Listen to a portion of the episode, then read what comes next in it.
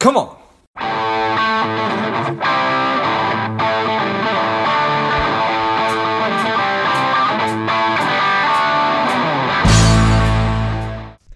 Raul, are you ready? You bet, man. Well, I am ready. The people are ready. Let's go. Welcome to Money Savage Engage. This is George Grombacher. Raul Hernandez Ochoa is a business strategist. He is a coach, a consultant. He is the host of the Do Good Work Podcast. He's also an author and a blogger. I'm excited to have you on. Raul, tell us a little bit about your personal life, some more about your work, and why you do what you do. Well, personal life over in San Diego, California. Rained today, so I don't think it's always sunny skies. But we took a walk with our puppy golden retriever with my wife earlier today, and during the walk just got to time to relax and also think about how we can continue to add value to our clients.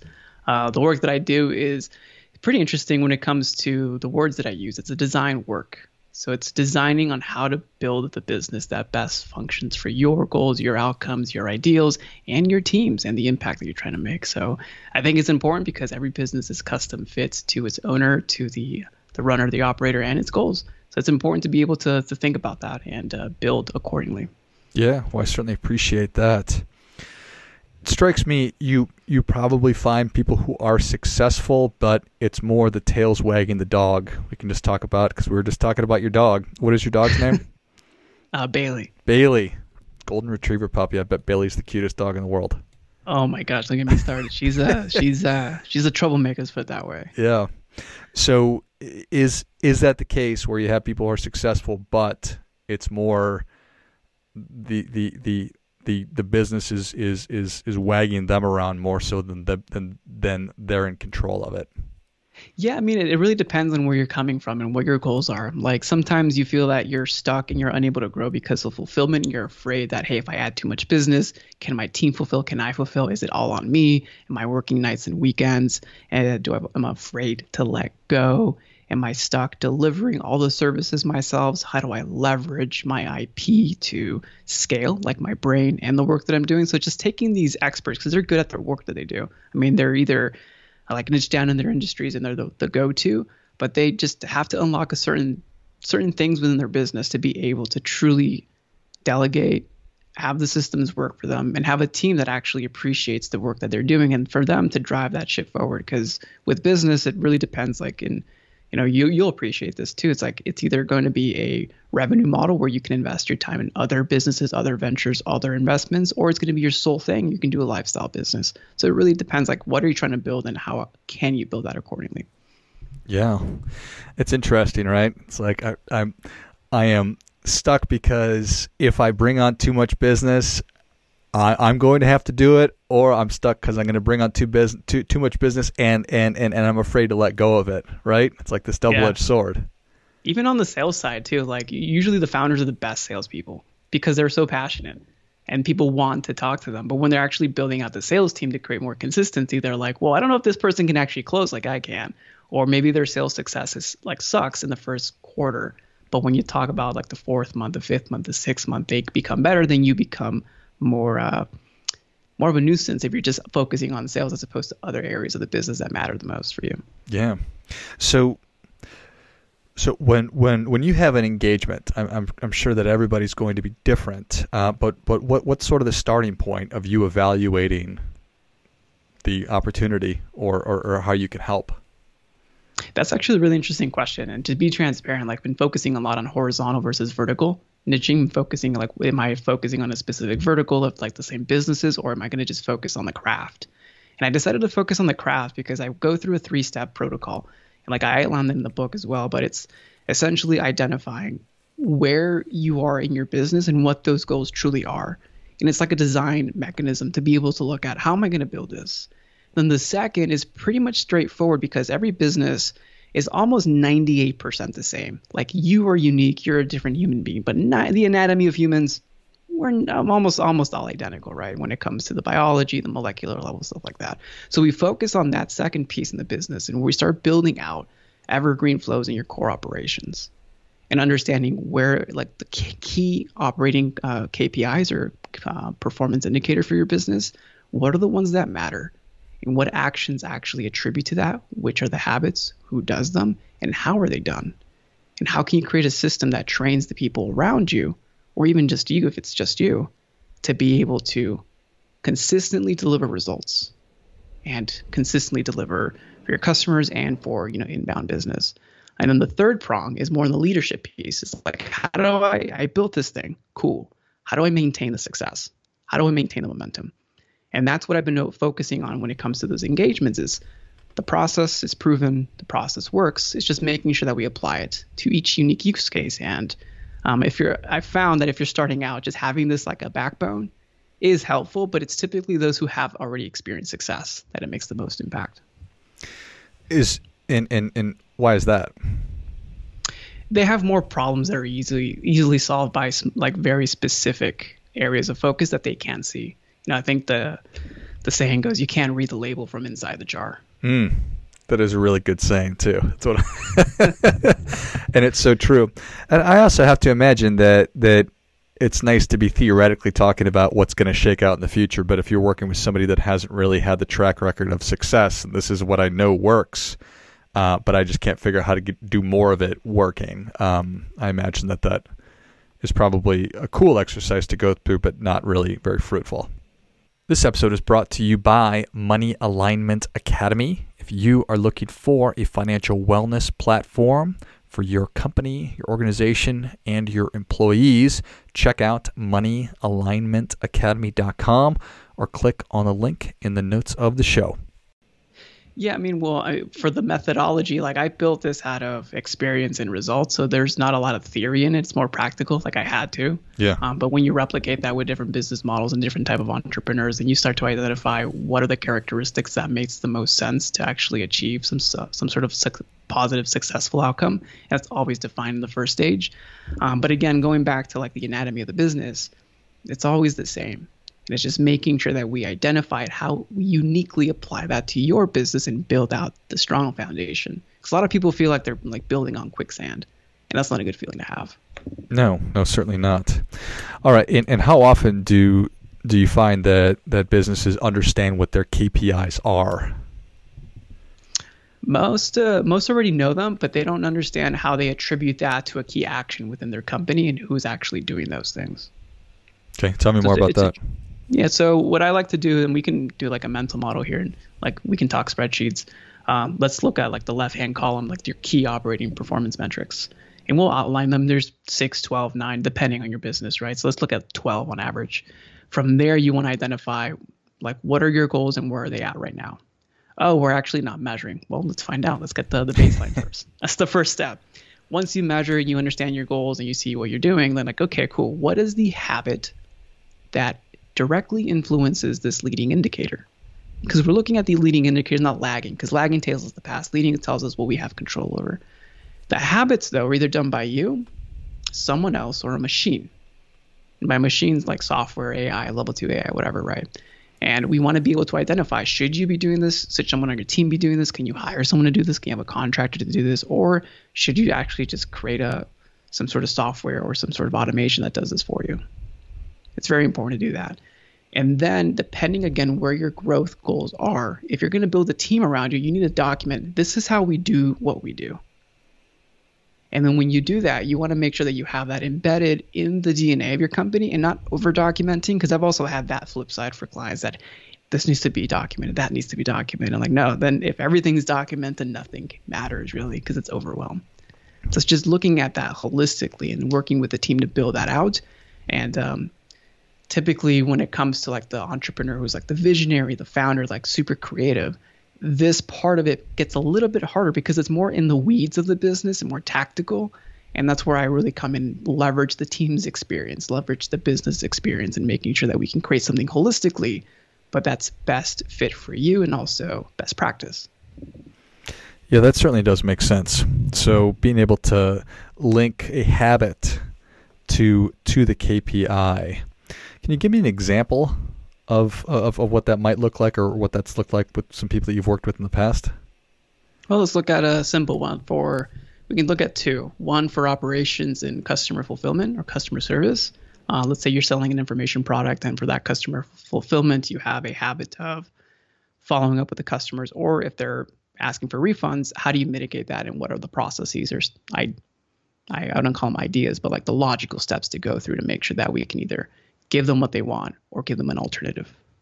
On the flip side, then you have the sales process. So every business needs sales. It's like the lifeblood of business. When you do that, let's look at lead generation. Cool. With lead generation, what are the habits that you're doing?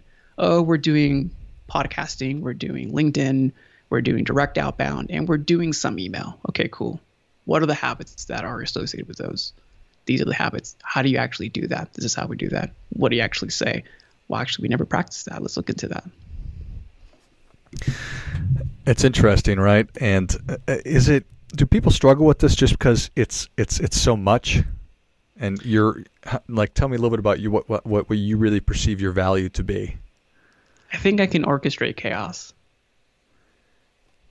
And that's the thing. It's not that businesses are chaotic. I just think that a lot is happening at once, because as an owner, you're thinking about the P&L. You're thinking about your operations manager. You're thinking about this customer complaint. You're thinking about this upcoming meeting. You have this other thing. And it's also like, where do you find the time?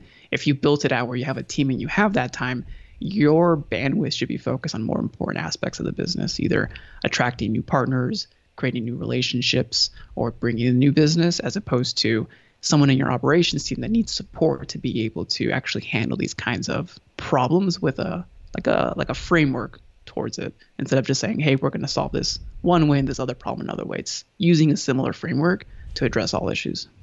Yeah, that's fascinating, right? Instead of what probably, and I'm probably a victim of this, knowing that I can solve any problem. I'm this wonderfully magical person who can put fires out, but that's a complete waste of my time, right?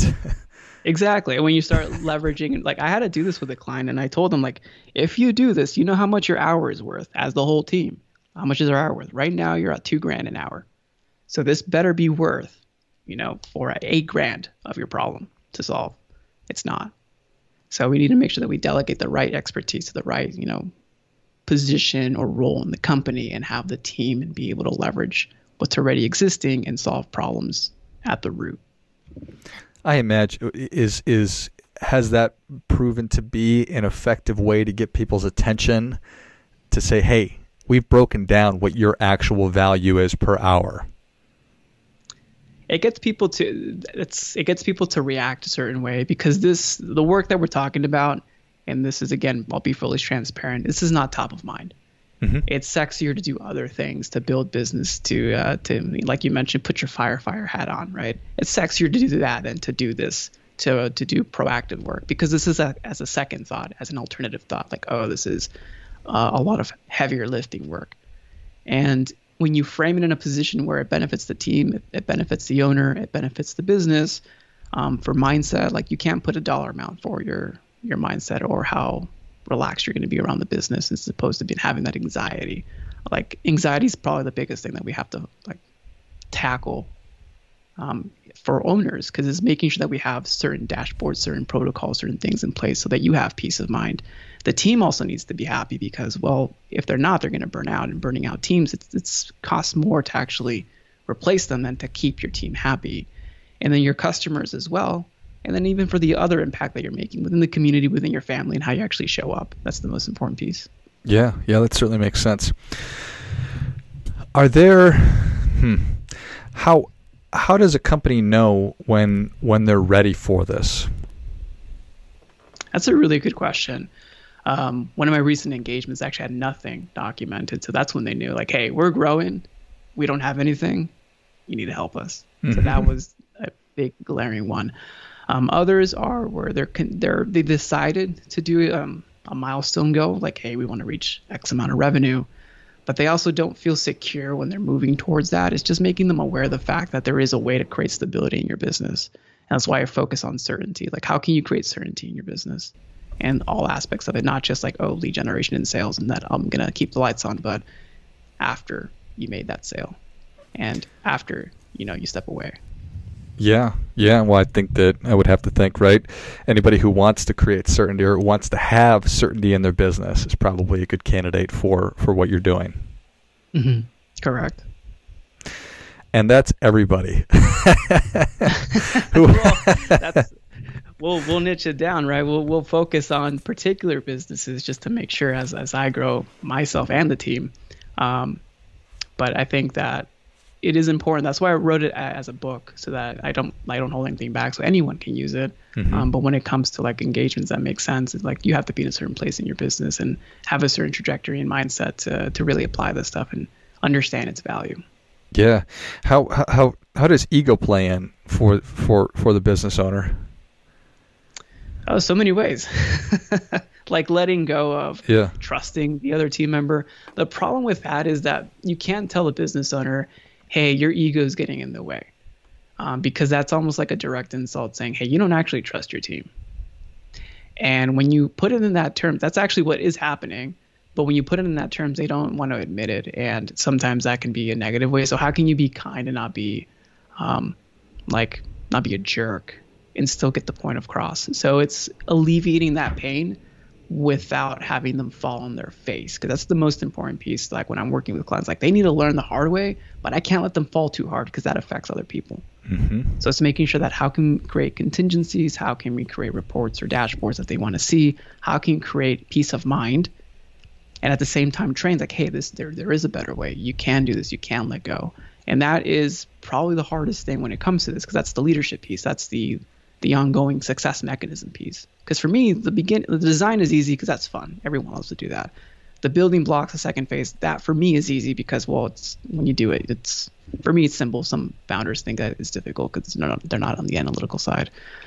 But when it comes to actually maintaining that success, that's the most important component. And like I have a thesis, like when it comes to like the hierarchy of business, like issues, like sales is the beginning, hiring is the second, systems processes third, and then as you get higher, it's leadership, and the last peak is mindset. So like when you have like all these mindset coaches or mindset entrepreneurs, like that's the good ones. When they stay up there, it's not an easy job because you're definitely working through inner workings of whatever they do, childhood beliefs or whatever it may be, but that's the toughest cookie to crack because that's working within the actual person. Yeah, it's interesting, right? It's not dissimilar to Maslow's hierarchies, getting all the way to that self-actualization, getting in there, crawling inside the brain, and all that. So, yeah, I love it. Fascinating. So it's designing, and everybody likes that phase of it, and then actually getting the building blocks in place. Not quite as interesting to certain kinds of people, but then really maintaining that success. And it's tough to stay on top of anything, right? It's tough for mm-hmm. professional athletes and musicians and business owners. Why is it? It could be human nature. You know? Yeah. It could be human nature. Thankfully, we have technology that allows us to keep consistency when we don't feel like it. That's a key thing as well, is to leverage the technology in an appropriate way. Another one of the things that I've been discussing, like if you want to call it a thesis, but the future of business is human. The more human you can become in your ideas, your creativity, that's what's really going to fuel it. Because when it comes to the running of the operations, the running of the show, you can do a lot of that with machines. You can do a lot of that fulfillment. And people are going to want to be, especially for the service-based businesses that I help, they're going to be able to relate to the owner, to the business, to the brand, and have that sort of spark, that connection. And the biggest value add that owners or visionaries can add to their business is, what is the new idea that I can do? What's the new upcoming trend? Who's this new partnership I can develop? And that always partakes in human relationship. So business is human. The future of business, it will continue to be human, but it's also how can I leverage either the current ecosystem that I built within my business, the current environment of technology, because more and more every day, like AI is progressing, and we're not like at level three, we can actually access that, but we're at least getting some good, cool tools that can help us reduce man hours by, if not days and not weeks. Yeah, I love it. Well, Raul, Savage Nation is ready for your difference-making tip. What do you have for them? I think the most important is how you show up, how you choose to show up as a leader, and the way that you're going to show up with your team, to your business, to your responsibility, and also for the impact goals that you want to make. Yeah, that's the most important thing that flows through everything that you do. Well, I think that is great stuff. That definitely gets it. Come on. Raul, thank you so much for coming on. Where can Savage Nation learn more about you? How can people engage with you? Best place is the website, dogoodwork.io. That's dogood work.io for input, output. Love it. Savage Nation, if you enjoyed this as much as I did, show Raul your appreciation and share today's show with a friend who also appreciates good ideas. Go to dogoodwork.io and check out all the great resources. Check out the podcast as well. Thanks again, Raul. Thank you for having me. And until next time, keep fighting the good fight. We are all in this together.